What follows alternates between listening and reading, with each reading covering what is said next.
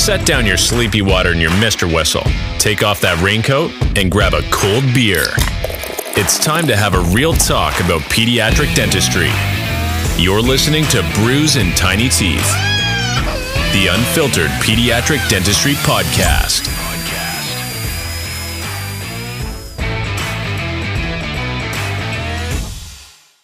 All right, we're often uh, we're often recording. So I've, i was trying to think of how I could start this conversation with you, Kevin, and I thought of something that that might be kind of funny. But I went to the break room over lunch to get something to eat, and in the hurry of rushing out the the door um, to the office this morning. I forgot to grab my lunch, so I ended up having a protein shake, and then an orthodontist dropped off a big cookie cake for like a one year anniversary. So I, you know, I I gave in and I had a big chunk of cookie cake, and then I started wondering. I'm like, you know, I wonder when the last time you've eaten like a slice of pizza or like had a slice of cake. Like, when's the last time you had a slice of cake? Oh, like an actual slice of cake. It's it's been a long time. Yeah. probably. I've I've had a taste of cake here and there, mm-hmm. Uh, you know, special occasions, but actually, like a real eating like a real dessert like that, it's probably been a while. Has it been? Like, I'm just curious how strict to this carnivore diet, which we're going to talk about, like you stick to, because you definitely seem to practice what you preach. But do you occasionally get to have like a cheat day where you'll get like a pizza, or you'll you'll go out to eat and kind of you know binge a little bit, or how how how much how flexible are you with this diet? Yeah, so uh, I guess for a little bit of context, I've I've really been like a health nut for like a long time. Mm-hmm. Carnivore mm-hmm. mostly for six, maybe seven years now. It's pretty long time, but it goes mm-hmm. extends back quite a bit, bit, further than that. So I've never I haven't eaten a, a, significant amount of junk food in a long time. I don't ever have cheat days. Mm-hmm. Um, maybe I'll have, for example. Uh, I had my brother's got six kids, and they're all under eight years old. So on a special occasion, maybe I'll try a piece of cake here and there. But mm-hmm. I stay pretty strict to the diet. I know this is uh, we're supposed to have a like a drink while we while we have we this talk. I, I, don't drink either, and it's kind of a similar reason. Being, you know, I don't drink because really the cost benefit analysis switched for me. Like feeling good in the morning is far more valuable to me than like having a few hours of fun at night, generally mm-hmm. speaking. And so, it, similar with food is, you know, if I eat something and then my digestion's off, my sleep's bad and it just cascades from there. Uh, there are certain things that are not on my typical diet that I'll eat here and there, like some ice cream with like with if it's main, mostly cream and sugar and not a lot of any additives and things like that, I can do fine with that. But yeah, pretty strict. mm-hmm. Yeah, no, that's fair. Yeah, initially I was trying to see if we could do this after work where I could do like a beer or whiskey, but um, you know, I you're not the first like friend I have that's like really uh, strict on the diet side of things, but you know I've I've done some homework before on the drinking thing because I'm I'm like a one in like one maybe two drink and done type of guy, like either a little craft beer or like a little pour whiskey and, and that's it. But to make myself feel better, like when you when you take the survey and it asks how many drinks a week do you have, you know, and it'll be like one to two or seven to ten, and you're like, oh god. But um, you know, I've done some some PubMeding before, and I make myself feel better by like I found quite a few studies that are like, you know, as long as you're very in moderation, like a couple drinks a week, they they don't see a lot of like comorbidities with. Like people still live, you know, seem to be pretty healthy, but there's a threshold, you know, just like everything, everything kind of in moderation. But it seems like there's a, a pretty healthy level of drinking that once you cross over, that it becomes a problem, which is a lot of things in the dieting world. I agree with that 100%. And I definitely don't advocate people have to eat like meat uh, at all. I think a lot of people would benefit if they skew their diet in another direction a little bit. Uh, mm-hmm. Uh, but definitely like just eating meat for 98% of your meals. Most people don't need to do that. Right. Uh, but I do think a lot of people could do that. Uh, mm-hmm. Uh, yeah, but drinking similar similarly, it's like there is likely a moderation, which is probably variant from person to person. Of, sure. Hey, I can get away with a couple drinks a week, and someone else maybe not as much, but probably a lot of people can do mo- that in moderation. Yeah. So let's uh, let's back up, and I, I, I didn't get a lot of your professional history, and I wanted to get you uh, up to speed here because uh, I don't know if I told you this, but I got your recommendation from an anesthesiologist that comes and does helps me with these sedations that I do in office. He was like, "Hey, do you know of uh, Kevin Stock? He's in the area." I was like, "No, I, I hadn't heard of him." He's like, "Well, you're a big hunter. I know you like barbecue, eating a lot of meat." And like, I'm shocked you don't know about this guy. So he was going on because I think he listened to you speak at some point, and was like, oh man, this guy's in St. Louis. I got to hit him up. And I thought at first you were maybe a pediatric dentist because of the airway thing. And I know you see a lot of kids, but um, I was curious if you could kind of update me uh, what your dental background was, like where you went to school at. You, you know, are you practicing now? Do you pick up a handpiece still? Kind of get me up to speed with what your professional career is looking like.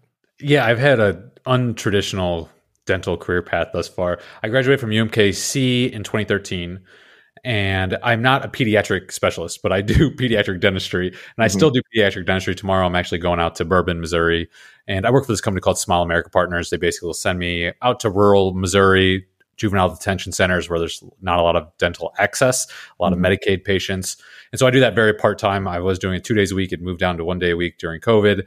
Uh, so I'm doing one day a week right now. Might move back up to two days a week of actually treating children.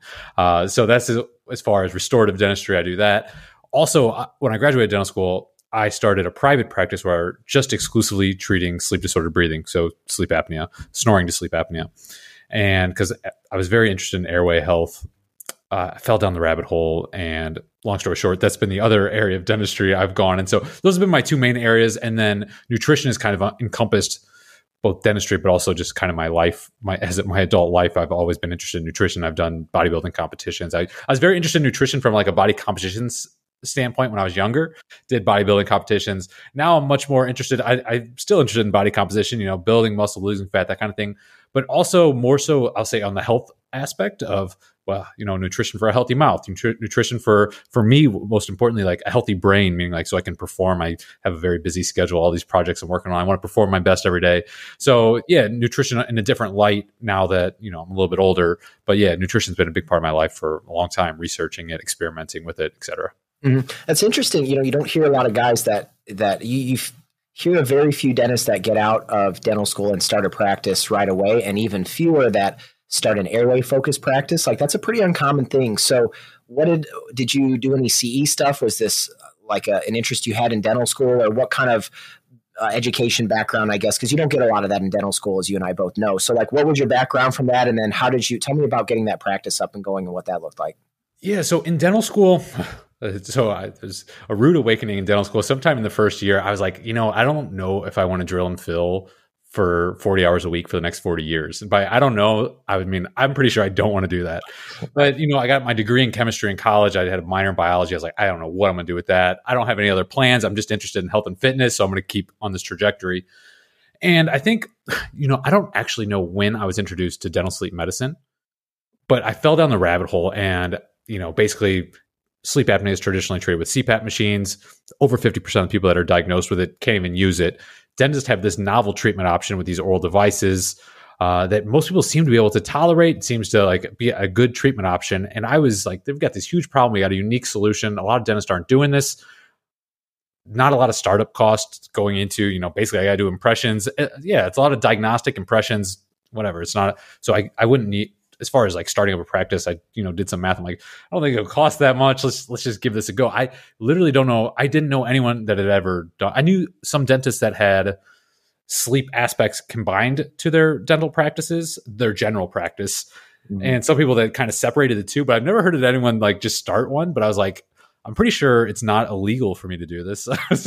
so, so why not? And so, yeah, I did some CE the summer after graduating dental school back in 2013. Uh, I did a bunch of different weekend courses, uh, and then dove right, literally just dove right in and made all the mistakes you can possibly make in a, a very short amount of time, which I think is a good thing. Expensive lessons, tough lessons to learn, but learn those lessons very quickly. Like not know because these are billed under medical insurance and I, I zero background in medical insurance.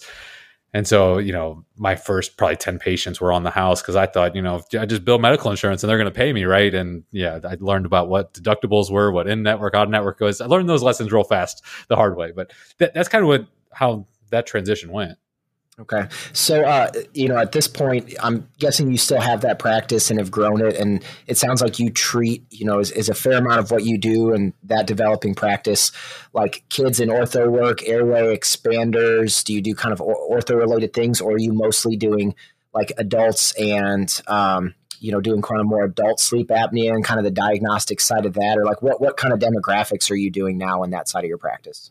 So, interesting question. So, uh, the pediatric dentistry I'm doing, it tends to be Medicaid, rural, low access. And you know, the first thing I do when I look in a child's mouth is like I'm looking at their airway, I'm looking at their tongue. I see they got vaulted palates, their mouth breathing, like all these issues. But while I do talk to the kids about that, it is uh it's not a, it's not a part of the practice. Like this, right. we're we are like restorative. We're trying to just put out massive fires more or less with in, with that company. Mm-hmm. Uh, the adult practice, sleep dental sleep medicine, is for adults. I mean, so I, yeah, I'm not treating kids sleep apnea at all. Uh, to make a long story short, uh, I was seeing patients for a number of years in my private practice. These oral devices can be very good, but they can also have limitations. And because of the limitations of oral devices, we can go into more details here if you're interested. But mm-hmm.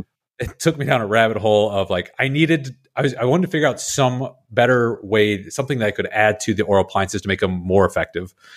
Quick example is like I'll see a patient, they have severe sleep apnea, and they're using a CPAP machine, and it's they're pretty much treated well. But they come in because they're like, I hate my CPAP machine. I want to use an oral device. And I'm like, well, you have a treatment that's working. I really don't want to take you off that, especially if this oral device is going to be less effective than what you're currently using, which a lot of times, like these oral devices are good for mild to moderate apnea and severe. Severe, you know, it's questionable, right? But it'll definitely improve severe, but is, is it going to have the efficacy of a CPAP machine? And a lot of times it's not. So I'm always, I was very hesitant, especially in this this kind of patient population of being like, yeah, let's take you off your CPAP device and use an oral appliance. Sleep physicians definitely don't want them doing that. Right. Uh, so, anyways, I took me down a rabbit hole to developing this intranasal device. It's a nasal EPAP dilator, and to use in combination with an oral device, so I can treat all severity levels of apnea. I can feel good about you know treating my patients and getting the efficacy that we need. And so I went down that rabbit hole, long development history, got the patent for that device in 2020, spent the last couple years prototyping it, developing it. Now we're basically commercializing it right now. So I have stopped seeing adult patients and really am focused on now doing pediatric dentistry part time and then commercializing this intranasal device, which by the way is not for sleep apnea. We're just marketing it as a as an anti snore device, and dentists will be able to use it in combination with oral devices as well. But we're not getting FDA clearance for sleep apnea. Just to make that clear, we're not making any medical claims. No, that's fair. Like so, you said we could get into it if if uh, if we want to, and and I want to. So one of the big chunks of time I wanted to leave was having a conversation relating to, you know, obviously your passion for a carnivore diet, which I can let you speak on, like what your diet looks like and maybe the benefits of it. Because for a lot of people, you know, the idea of eating predominantly a meat based diet seems insane. like insane, inefficient, hard to do. Is it practical? You know, are there actually health benefits? Isn't meat bad for you? All the things. So you can bust a few of those myths. But more so, what I'm interested in because I was doing some some prep work for this podcast and and, and diving into, you know, did our ancestors, you know, historically over thousands of years of development and evolution, you know, did we have cavities and did we have crowding? And you know, I'm I'd like you to speak on that a little bit because it seems like I was finding that we we do have some more recent ancestors, like Otzi the Iceman had cavities, but it does sound like crowding and like uh, you know a lack of arch space, crowding, high high vaulted uh, palates, all the things that you were talking about, impacted wisdom teeth, seem to be a, for, uh, a, a more modern occurrence. And there's some different theories on that, and I know you had some opinions there. So I was kind of hoping you could kind of walk me through some of that because I wanted to leave a lot of time to to talk about that. And you know, is this something where we should be, um, you know, having our patients, you know, educating our patients more on this if there's good evidence available? So let's let's start and have that discussion. For sure, I love dental archaeology and anthropology. Like that's what that's what I'm reading in my spare time. Is these dental anthropology textbooks, and I basically have this thesis that I've been working like with this thesis for many years. Is that our mouth tells us a lot about what we should and shouldn't be eating. And so, if we look back through the archaeologic fossil res- record, what we see is at the turn of the agricultural revolution, roughly 10,000 years ago, we have a dramatic rise in cavities. Prior to that, cavities are rare, um, but in the archaeologic record, when we see it with agriculture, we see a dramatic rise in cavities. And this is at the time where we move from hunter gatherers to agriculturists uh, with these agrarian cultures where we eat, start, start eating carbohydrate based diets fueled by grains. And so a lot of people think cavities are just simple sugars, XYZ, but this is like before the processed flours, sugars, the processed and refined carbs. This is like, you know, the grains out in the fields. And yes, we see the cavities rise with these, especially in the Americas with corn consumption, cavities go through the roof. Mm-hmm. Uh, so I think that's one big clue that you would think an ancestrally species appropriate diet, the food you're eating is not going to cause the teeth, which are critical for survival throughout history, to rot. Right? That that would not work. Mother Nature, I think, is a little bit more intelligent than that. So uh, to me, that's a big red flag that maybe we're eating far too many carbohydrates because that's basically the, the etiology of decay. Bacteria ferment these carbohydrates into acids that holes in our teeth. So I think that's a strong argument for a low carbohydrate diet. Maybe not a no carbohydrate diet, but definitely a lower carbohydrate diet than the modern diet. Uh, so we see that now with the industrial revolution. This now we're now we fast forward, you know, nineteen or excuse me, nine thousand years plus to roughly the seventeen hundreds with the industrial revolution. Uh, we see a lot of the other things now. A lot of this research was, I'd say, marshaled in by Dr. Robert Corruccini. I, have studied his work tremendously.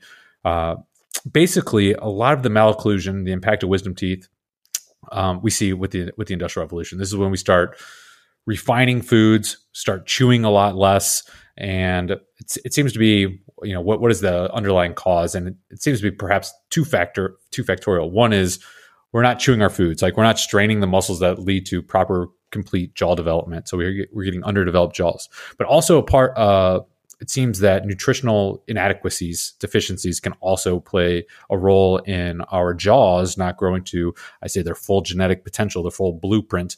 And so we have these mouths that are too small where teeth erupt wherever they can find space. Ectopic eruption, you know, wherever they can find space, we got to take wisdom teeth out, orthodontics, we got to take teeth out, move everything back, which a lot of times makes things worse. So our mouths are already too small. And a lot of times with orthodontics, we make the mouth even smaller, which increases the risk for airway issues. So, I mean, that's kind of the high level overview, uh, overview of how, uh, kind of simplified version of how I view nutrition over kind of evolutionary time. Hmm. Um, so, is this something where because this has happened, you know, in, in, the grand scheme of our species history, this has happened in a fairly short amount of time. You know, if you look at, uh, again, I looked up some things, but some of the records, fossil records, you know, they look at some of our ancestors and different Homo erectus, and I can't quote it all, but they look at some of their skulls and they've got really nice. They have a lot of wear, a lot of attrition. You know, they wear those teeth down a lot, but all those arches are like perfectly symmetrical. Third molars fully erupt in, plenty of room for everything. But then, like you said, last several hundred years, we've really seen a shrink there. Is that something where is is that still in our DNA? Where if if the diet is optimized from birth, you know the theory that you maybe have or that supported is that we can develop our jaws to be bigger and have room and not have to take out teeth and headgear and impacted wisdom teeth and expanders. Um, or or have there been enough uh, generations of of humans reproducing where like we've started to kind of genetic like change our you know genetic uh, like our dna where we're kind of doomed to have this small jaw even if we you know these airway issues smaller jaws most likely even if we do put kids on uh, you know a more natural high meat like tougher diet that they're chewing with you know? Is that is there is there hope for us that if the diet is corrected we can have room, or is it likely that there's been ge- like genetic and DNA changes with maybe call it natural selection or evolutionary pressures where that's not the case anymore? Yeah, so I think we we got to first zoom out a little bit and then we'll zoom in. One is by zoom out I mean like Homo habilis for example, like the first genus of the human species, that goes back 3 million years ago.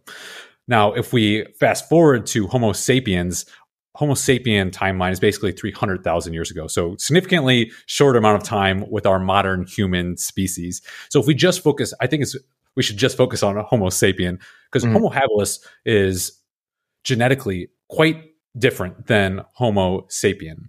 And by what I mean by that, the diet was different.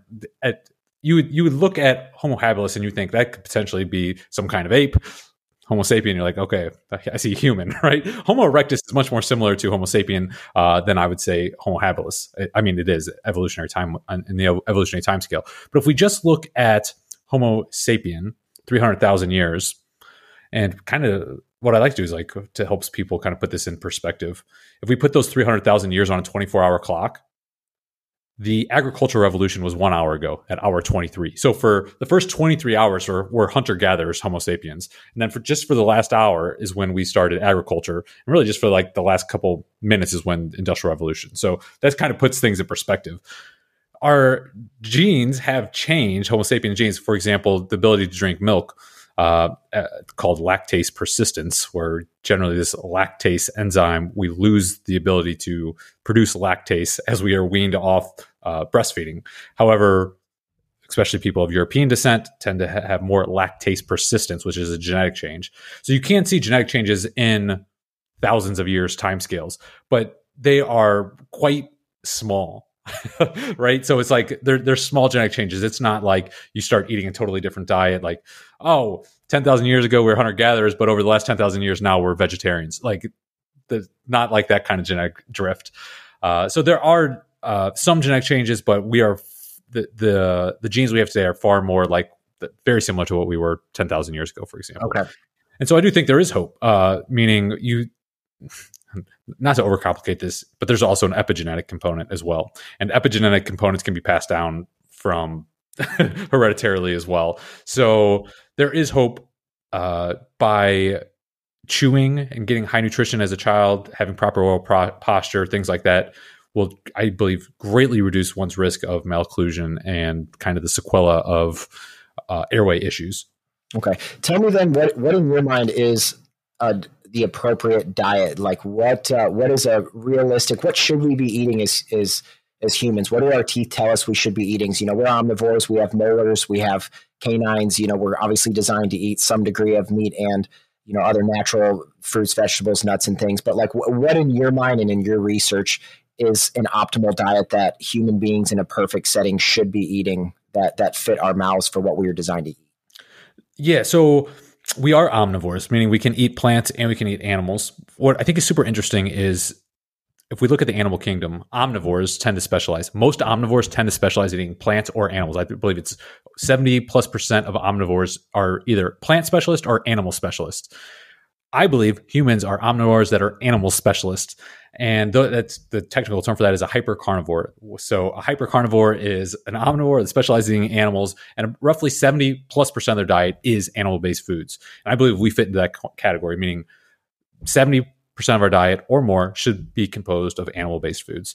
And the extra, the the plant material, I evolutionary speak, I think what is most consistent would be roots and fruits. Uh, so there's good evidence that with the advent of fire about roughly 500,000 years ago, the roots became a more substantial part of the human diet. We can see that with our salivary amylase gene that is persistent. Uh, so we would like we were likely digging up roots and cooking roots, but before fire, we're not eating a lot of roots. Like those are basically indigestible. so with fire, though, it seems like roots did take up a, a larger percent of the diet, and fruits would always have been certain locations, seasons, etc. So some human populations would have had more access access to fruit than others. For example, those living in the tundra would have had no access to fruits. Those in more, you know, obvious uh, temperate uh, climates would have had seasonal access to various kinds of fruits. So I believe seventy percent plus meat, thirty percent can be uh, more of the ancestrally consistent plant foods, which I think would be roots, fruits, some honey in there, uh, and I think that's kind of an optimal diet. Okay. Uh, what is you know, and obviously we're we're trying to apply an optimal ancestral diet to the restrictions of of modern amenities and modern life. So uh, we didn't really spend a lot of time talking about what you eat on a daily basis, and obviously, like you said, you're not advocating for everybody to eat like this. But what uh what being specific, like the types of foods that you're eating, um, the type of foods that you would promote, like your patients, um, kids that you're seeing to be eating on a regular basis. What are the type of foods that we you know would be ideal. And then what are foods that are maybe okay? And then what are the things that we really should be, be avoiding to kind of match the, the uh, our diet with our ancestral qualities of what we're eating? Yeah so what i do is i actually you know i'm in st louis. I uh there's three farms that i mostly i know the farmers and i buy a side of cow from them. I keep them in deep freezer, and like the deep freezer in my basement is basically my grocery store. And I just pull up because that way you get you're getting high quality meat, grass fed, grass finished. to me, this is like the optimal situation.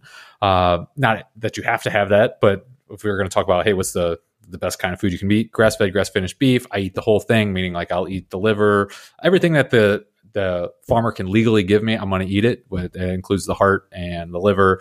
Uh, those are the main two kind of mm-hmm. organs that, that, that come with it. You can't eat the brain for all kinds of uh, legal reasons. Sure. yeah. so I do that. I do pasture eggs, and currently, right now, I also have a lady. She, she's the one that, that also I get the eggs from. uh, eggs and raw, raw goat's milk actually. So I've been drinking raw goat's milk over the last year. This has not been a long term thing, but I've been working on putting on some weight, some good weight, putting on some muscle. So adding some raw milk to the diet has has helped me with that. I've you know put on about twenty pounds last year. Mm-hmm. So that's what my diet's like. I think a close like, hey, what's good is ruminant meat and so we can distinguish ruminants from monogastrics. Ruminants are cows, lambs, uh, deer. They have a multi-chambered stomach, and so even if that cow is finished on grains, for example, most conventional beef is finished on grains to fatten up the cow.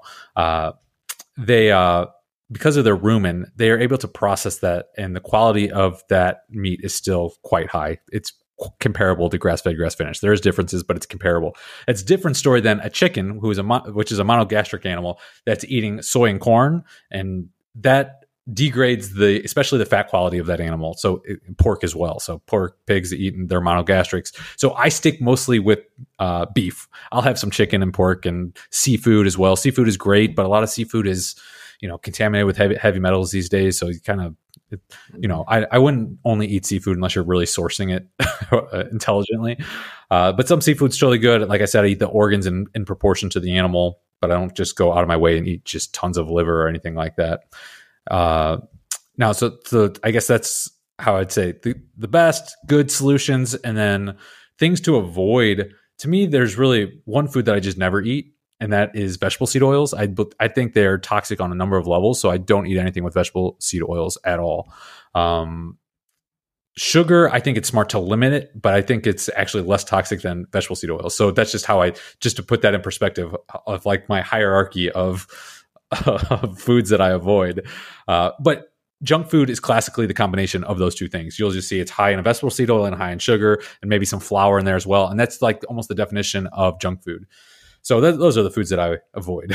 Gotcha. What if you, uh, you know, keeping this pediatric centric, uh, you know, let's say in the future you have kids, um, and you know you're trying to apply these principles under the theory man if i if i you know am i feeding my kids like the optimal diet you know at least i can do everything in my power to kind of stimulate the muscles of mastication stimulate you know osteoblastic development laying down more bone stronger bone stronger muscle stronger teeth and maybe give them a chance at uh, bigger jaws, more room, better airway, and all the things that are related to it we're aware of. So, what uh, what research or what uh, advice might you give if we're trying to educate some young families and say, I need a knee exam, infant tot comes in, and you get one of those, you know, more motivated parents that wants to have a diet conversation with you. Uh, and you're that provider. What what are you walking them through as far as like early years? Because obviously, once the damage is done, it's done. You know, if somebody comes in and they're 14 years old, you you know the the jaws on its way out from being done developing, right? So these are obviously factors that apply really early in, in development. So tell me like some tips you have for like early diet and what might be optimized for like early childhood development as far as a diet goes. Absolutely. So I don't have any children of my own, at least not yet. Um, my girlfriend has a 12 year old and we've been together for a long time. So I've seen how he's grown up. My brother's got six kids and I've been around, we spent a lot of time together. I do pediatric dentistry. So I'm seeing a lot of kids behaviors, miles, what they eat, etc. What I would do and what I recommend is let's we could start with the almost a slightly older pediatric demographic because I've seen a lot of this. First thing I would do is first of all, kids eat small amounts of food and they have high demands for growth and so you need to make every bite count. And the way I'm going to make every bite count is hey, we're going to eat the meat part of our meal first. Don't give them the fruit first. Don't give them the whatever the, the, I'll call the extras first. We're gonna eat the meat first, uh, and then we can go on. If you're gonna have fruit, you're gonna have vegetables on the sides, whatever. But I would I would start there because I, I think let's be realistic. Let's just from a realistic perspective because I just think of my girlfriend's son. Just that is enough. Is like trying to you know pull teeth. mm-hmm. So I would start th- with that. Now, if we kind of go younger, same kind of principles apply. Uh, focus on meat, fruits, roots uh, are, are what I go to next. And then anything beyond that is that we just make it really clear it's occasional, it's a treat, it's not an every meal thing, it's not an everyday thing, uh, especially when it comes to these snack foods. I mean, you have a child now, you I think you'll see soon, you probably already know. All kids talk about is when's the next snack. And from a behavior standpoint, and just like keeping your sanity as a parent, I think it's probably wise to like set some ground rules around these snack foods. Like these are not everyday things; these are special occasions only. Uh, I think that'll go a long way in terms of just your sanity, but also the child's health. And then if we go really young, like more infant age, breastfeeding is ideal. It's going to stimulate the oral facial muscles ideally. It's going to provide the ideal nutrition for the best chance at fully developing the jaws. And then as we move from breastfeeding to solid foods, there's something called baby led weaning, which I'm a big fan of. Is basically you start giving the kid letting the letting the child eat with its own hands. You don't give them a spoon. You're not ba- spoon feeding them. Uh, and so baby led weaning that's a, a big topic uh, won't be able to do justice right now, but that is the kind of where I recommend people go into there. Uh, about that more because I just had this conversation with my wife yesterday, and I think that's pretty relevant. This is something I had never heard of before. But when I told my wife that you were coming on, we started talking about it because our daughter's almost four months, um, mm-hmm. so we're still kind of nursing, but then introducing a bottle and occasional some formula to top things off.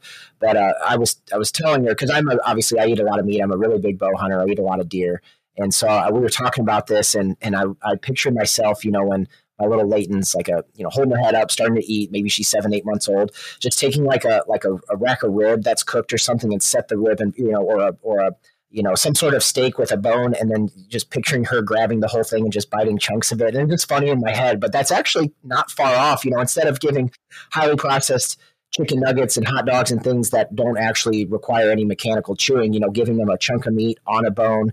They actually that's supposed to be less of a choking hazard, I guess, with the bone on it is what my wife was telling me. But maybe walking through what you kind of envision, like like that child led child led weaning look like, because it is it seems like it's a, a feeding schedule that's picking up a little bit of attention now. Yeah, and it's a lot. There, there's many parts to baby led weaning because I would say almost a small part of it is the actual nutrition that comes along with that with that eating. A lot of it is okay. At six months, they're now they're, hold, they're holding themselves up. They're able to grab, hold things with their hand, start gnawing at it, start gaining independence around food. Uh, so that that's a big part of it. And yeah, and like you like you described, it is very much like hey, you give them a bone first, have them gnaw on the bone. That's going to do stuff for their dexterity. It's going to do stuff with their jaw. Uh, you can also incorporate. It's not to say you can't incorporate, and I would probably would incorporate food that is cut up, so small enough they're able to grab with their hands, eat it, uh, eat with their hands, basically.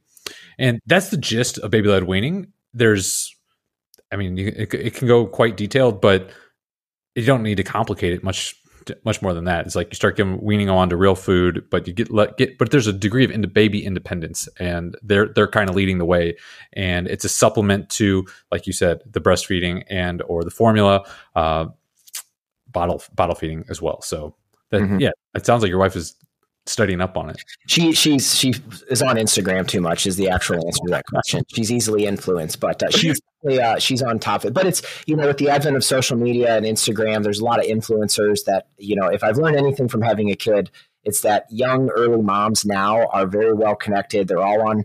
You know, if something catches fire, it becomes very trendy in a hurry. Mm. Whether it's good or a bad trend is you know is questionable there, but that's one that I know is um, picked up speed. So yeah, you know, I guess it, it kind of goes back. Yeah, I, I, can't remember the direction I was taking this here, but I know that you know you, you're going back to like like that natural diet. You know, you think of what did our you know 20,000, 50,000, 100,000 years ago, what did our young children ancestors eat at the time when they were two and three? You know, the th- they weren't eating. You think of everything that our modern kids eat when they think when parents are like, "Oh, we have a lot of meat," but it's actually like chicken nuggets, which are you know all ground up and Lord knows what's in them it's hot dogs. It's it's it's just things that are even like ground meat, which I eat tons of ground meat as well. But there's not a lot of kids that on a daily basis actually bite into a chunk of steak or or something that's chewy, you know. So um, you know, it, it's it's pretty enlightening to see like that. You know, you can definitely envision how these changes in modern diet now, and it's only going to get worse. You know, because this isn't something being talked about. So it kind of scares you. You know, the, the trend. It's almost how normalized it is for, you know, what percentage of our patients that come in now where you see kids when they're 10 years old, they, you know, the number of kids that need have bilateral crossbites, knee expanders, they have huge tonsils, they're mouth breathers, high arch palate.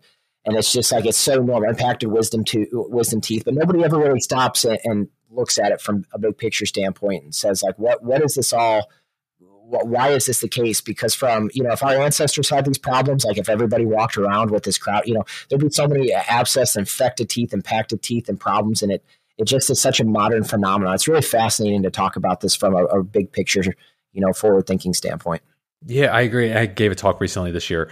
Uh, and someone came up to me after it and they said the most startling point of it was I said, uh, dental decay is the most common disease in the world, uh, non communicable d- disease in the world. And he's like, I never even thought about cavities as being a disease because it is so normalized. It's just like, it's just, eh, it's just part of everyday life. Like everyone has cavities. Uh, but no, it's not. It was just that we have normalized a pathology that is not normal. At least, especially if we go turn to the like our ancestral record prior to agriculture, and we're like, yeah, we don't we these fossil teeth and these teeth they preserve for millions of years in the fossil record. They didn't have cavities, but then we see this dramatic rise of cavities when we start eating you know grain based high carbohydrate diets and things just get you know exponentially worse with the industrial revolution or when we start refining these increasing the surface area you know for more surface area for for uh, for bacteria to ferment into acids and so i mean that's why we have the most that's why we have job security but also why cavities are the most common disease in the world yeah i saw actually a graph yesterday on one of the sites i was on and you know i try to avoid being you know disclaimer that some of the things i say might be bro science because i'm not exactly giving quotes of where this stuff came from but i did see a chart that compared the rates of decay uh, historically over the past I don't know how many thousands of years, and then the advent of, of corn, like planted corn or maize, and the lines are very, very tightly correlated. Like, you know, even I, I gave that example of Otzi the Ice, Iceman.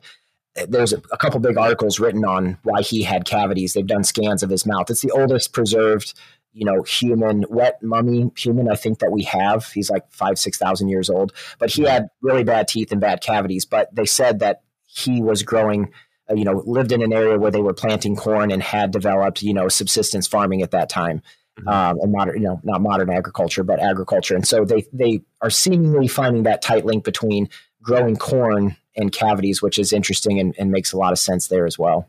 Yeah corn worse than other crops. It, it tends to be what what they've seen um, at least you know over, over, the last since the agricultural revolution corn is especially bad. It's interesting why i mean maybe di- di- we should dive into why that is more so than wheat perhaps but wheat also is associated with decay. Mm-hmm. you know now i'm thinking what are you know this is cool to talk about from a theoretical standpoint but maybe harder to talk about practically like what things we can do um, you know i guess you obviously we talked about we can you can do education but to your point most of the time in our practices, you're just putting out fires, right? You're trying to take care of abscesses. And a lot of parents, you can't even get them to brush their kids' teeth for them, let alone have a deep discussion about, you know, if you can get them to not put juice in the shopping cart, that's your win for the day, let alone, you, know, you know what I'm saying? So, um, you know, if a kiddo has kind of a crummy diet, you had that conversation, you know, we're seeing a lot of airway things. Um, you know, we, we haven't really talked a lot because it's its own conversation on what are some – you know, th- this is a, a, big can of worms, and there's a lot of pediatric dentists that are very airway centric and, and focus on the problems here and now, diagnosing, coming up with things. But it seems like I, I do check a lot of tonsil removal. Like I, I like to chart airway scores, um, Brodsky scales, uh, and I, I, do send a lot of kids to get tonsils out. We do a lot of palatal expanders. Mm-hmm. Um, but I try to catch those early to try to get in front of like OSA things before they happen. And I know a lot of pediatricians don't look at that and things. But what what are some things when you're looking and you're having those conversations? If you get a patient that's a little bit more parent that's a little bit more proactive and, and is concerned about obstructive sleep apnea, concerned about crowding, wants to do the things they can do now, even though their kid is halfway developed. Like what are what are some things that you look at to kind of help the child out with their airway in the here and now? I think like what you said is one of the like education. I think is the most important thing. And if you tell someone, "Hey, we see this narrow arch dental crowding early. We do some expansion work now. This could save you thousands and thousands of dollars of orthodontic treatment later." And Uh, money's a big motivator, though. So you tell someone to change their diet, yeah, it's kind of like in one ear out the other. Even if you tell them like, "Don't change your diet, you're going to get cavities. You're going to have a big dental bill." It seems like that is a much more difficult lifestyle change than being able to say, "Hey, I do see a vaulted palate, and you know this, you know this crowding that is a high likelihood to lead to the need for orthodontics that perhaps you can avoid some, maybe not, but give us your best chance at avoiding it if we do some expansion work. An example is my I have a brother who's a year older than me. He's an ophthalmologist now, so he's also went uh, in the health field, but he had a palatal expander when he was a kid. Ne- ne- never need braces after that. I didn't have a palatal expander. Guess what? I had headgear. I had braces. I had my wisdom teeth taken out. I had the works. Mm-hmm. Uh, and so, I mean, I know it's not a perfect example, but I, I think pediatric dentists, I mean, from a preventive standpoint, especially if you're doing expansion stuff. Uh, there's stuff I'm sure you know, like MyoBrace Systems. That's an Australian based uh, kind of preventative measures, which I think is super important to get proper oral posture, get people breathing through their nose. That'll go a long way. Mm-hmm. It'd be interesting, not ethical and not like possible, but it'd be interesting if you had a patient population and you could create a you know a clinical trial of some kind to take, you know, if you if you could take hundred kids at birth and 50 of them you put on you know a very heavy baby led weaning from the start. Um, you know you have them nursing baby led weaning lots of like meat that's cooked but not processed where they're chewing a lot using a lot of chewing and you know stick to that diet and then an equal subset or you know a population where you know that's kind of more of a control that you just have eat like a modern diet and then compare crowding and outcomes. You know I, I don't think it's a study that ever be possible to do but that would really be what it would take to to really solidify you know some of the things that we're talking about that they hold some weight you know from a from a um, clinical standpoint, I suppose. So, in, a, in a, maybe in another country, another point in time, I'd love to see that trial happen and see what kind of results we get. Yeah, it would be very interesting, especially twin studies. And I know Dr. John Mew, who's the, the father of orthotropics, did some twin studies where he would treat someone with orthotropics, basically, you know, oral posture, perhaps some devices to aid in oral posture, et cetera, versus traditional orthodontics, and compared these twin studies of with the results. And so he's he's done you know a little bit of that kind of uh, study from an I would say oral posture perspective, but I think from a dietary perspective, would be super super interesting. Be really cool.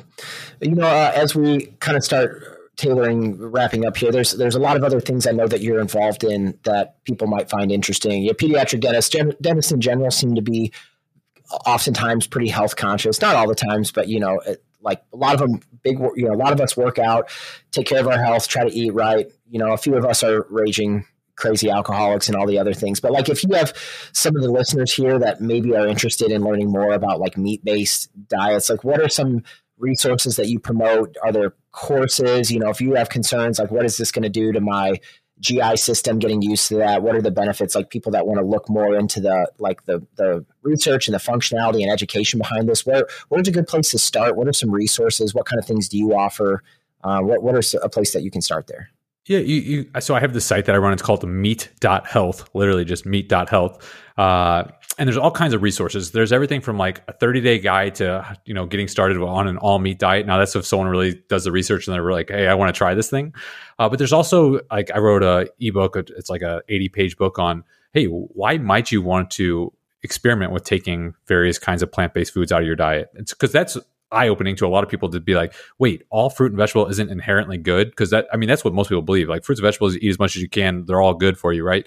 Uh, but no, why is it when people remove these from their diet that they see health benefits? So th- I have an ebook on that about it's called "Health Dangers of a Plant Based Diet." Kind of a clickbaity title, but uh, but uh, eye opening for a lot of people. So there's a, there's all kinds of resources on that, as as well as answering a lot of the questions you brought up, like isn't meat going to give me cancer? Isn't going to give me type 2 diabetes? so, all those kinds of answers on meat.health, uh, which is the place I go. There's all kinds of resources, but that there's a lot of resources there. Mm-hmm. Um, uh, let's see. What about if you have airway stuff? Is there is there any? Um, what about your appliance that you have? Uh, any airway related courses? Like if somebody's interested, say maybe we've got some GP uh, spouses listening and maybe want some airway info or on your uh, um, appliance that you made, do you have a, a, link for that at all? Yeah, so the appliance is called the NED device, N E D, and the website's ned.rest, ned.rest, uh, which is not available right now, but hopefully we're, we're commercializing it right now. So hopefully in the next, within the next, by roughly the end of the year, we should have mass produced it. So that's what we're doing right now. So look very much excited about that. Uh, so that's that. As far as like courses on airway health, man, I've done tons of CE on it. I'm trying to think what is the best that I've done. It, it depends on what you're looking to do. For like a dentist looking to do dental sleep medicine, there, I could recommend all kinds of courses. For a general review of airway health, it's interesting. I don't know what I'd recommend. Lots of good books. You know what a great book is for just kind of just general breathing for I'll say more of a lay person audience would be, which is not necessarily your audience at all, but uh, mm James Nestor's book Breath, which is uh, was a bestseller. I don't know if you've read that, but yeah, I haven't read it. I've heard I've heard it cited multiple times on online. People are like, you got to read it, you got to read it because I've I mean I've just been in this space for a long time, and I was always like, yeah, I'm not going to read it, whatever. It's just it's a commercial book, but, but you know what? He did a fantastic job explain like in a very enjoyable read. I, was, I, remember I was reading that book and I was reading uh, a book by Dr. Daniel Lieberman, incredibly like more like a textbook that you read. I'm reading these books at the same time, and the James Nestor book, I'm like, I'm fin- I'm reading this one. It's more enjoyable. Long story short, that's a great book. Breath. Uh, it's a great introduction to a lot of these issues. Uh, he doesn't talk about the nutrition so much, but a lot of the the airway stuff. Gotcha. And then you have uh, a bunch of stuff on social media. You post a lot. You're pretty you know, you, you, post a lot of good stuff on Facebook and Instagram. People can find you there as well. Yep, I, I am posting about meat all day, every day because I feel like it seems crazy, but I I believe health is important, like one of the most important things in everyone's life, and one of the biggest things people can do just to drastically improve their own health is replace a lot of what your current diet is, or some of it at least, with more red meat. And it seems wild, but like that simple piece of health advice will take people further than than they can imagine. Like you don't necessarily have to eat seventy percent of your diet of red meat, even though I think it's doable for most people.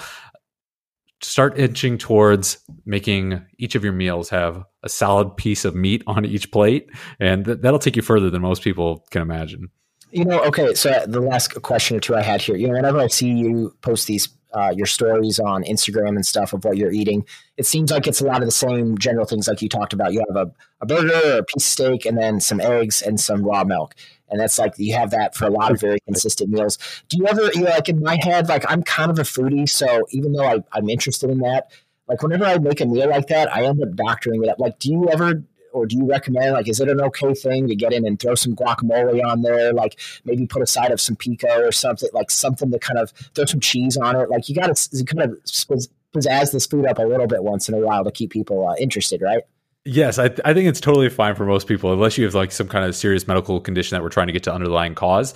Uh, you know what is super interesting? Seven years ago, I started eating just meat, and before that, I like to add all kinds of spices and mustards and you know, uh, you know, doctor stuff up over time, I liked my meat cooked more and more rare, less and less stuff to the point where like I prefer it as you see it. It's just a plain piece of meat, eggs, raw milk. All I add is a little bit of salt, like nothing else.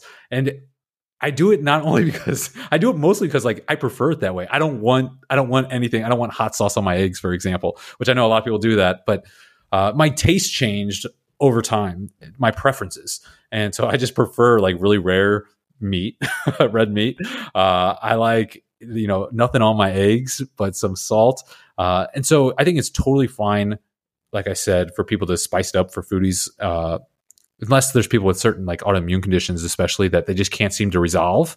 Like you can't get to the heart of what's their problem. Eczema, eczema, uh, you, you know, you name whatever the autoimmune condition is. Then I think it could be important to take something like maybe everything out for 90 days. One thing I do with with people is we do a 90 day ultimate 90 day carnivore challenge is what it's called. So it's 90 days where it's pretty darn strict. And it's because we, well, uh, 90 days for a few reasons, but one is it takes the immune system sometimes to calm down after an insult, about roughly 90 days. But then after that, we we introduce foods and we we figure out like what's someone's ideal diet. Uh, so that's kind of a long-winded answer. That yes, you can definitely doctor up your food, but there are certain times where I recommend not doing it for a period of time. Cool. Well, I tell you what, if you uh, you know, I know it sounds like you get your beef a lot of times locally sourced, grass fed, and all that. But uh, I, I, didn't get any pickup that you're a hunter, and we're gonna have a lot of vegetarians. I know I've got a lot of, which is cool. I've got a lot of vegans, vegetarians that are pediatric dentists, and I love them all the same. I've I've actually had a couple like three star podcast reviews that's like you talk too much about hunting and eating meat and stuff. I'm like that's fine, I'll take that hit. But um, yeah, I don't know if you uh, if you ever are interested in doing a a bow hunt and eating, you know, some white. I don't know if you've had venison before, but I eat an awful. I eat probably a couple hundred meals of venison every year. So I don't know if you've experimented with that, but uh, it's it's pretty fantastic if you haven't.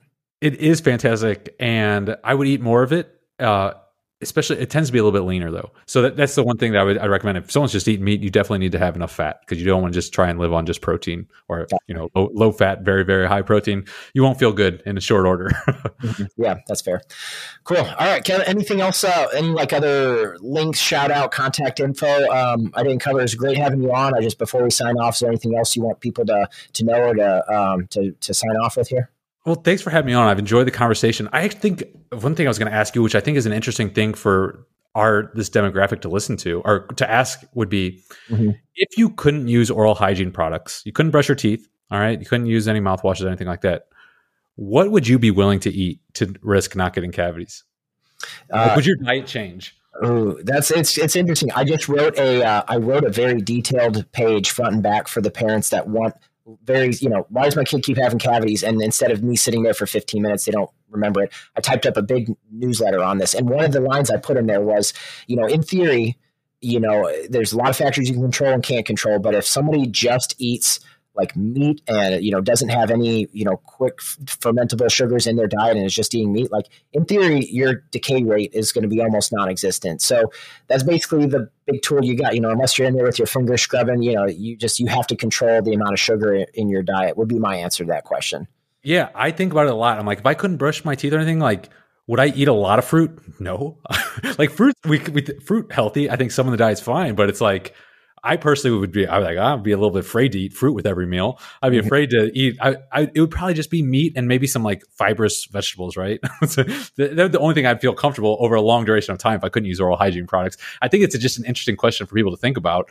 Uh, because like if your diet would change because you couldn't because you couldn't brush your teeth like mm-hmm. like you can't brush your arteries right so it's it's a, just a, an interesting thought experiment yeah and it's, it's you kind of see the same thing where you get those families where the kids open their mouth and it's a 12 year old and he has you know plaque caked over all the teeth and he clearly doesn't have good home care and good brushing but he doesn't have cavities you know and so obviously there's a lot of factors that go into it. He obviously has pretty good enamel but a lot of times those kids aren't slamming Mountain Dew. You know, they tend to have not as much sugar in their diet, otherwise they'd be bombed out. So those are always interesting case studies too. It's like this is an example. I tell parents that I'm like the only reason he doesn't have a mouthful of big cavities is because you're not giving him Capri Suns and fruit snacks all day. Because if he starts that, like he's going to bomb out. And parents are like, yeah, he only really wants to water. I'm like, that's awesome. So at least we got that going for us. Yep, you know? and that goes a long way. So yeah, I, I just think it's interesting. Yeah, again, thanks for having me on. Uh, I, th- I, think we covered a lot of a lot of the main stuff. So I, yeah, uh, I think there's a, there's a lot of places we could dive, uh,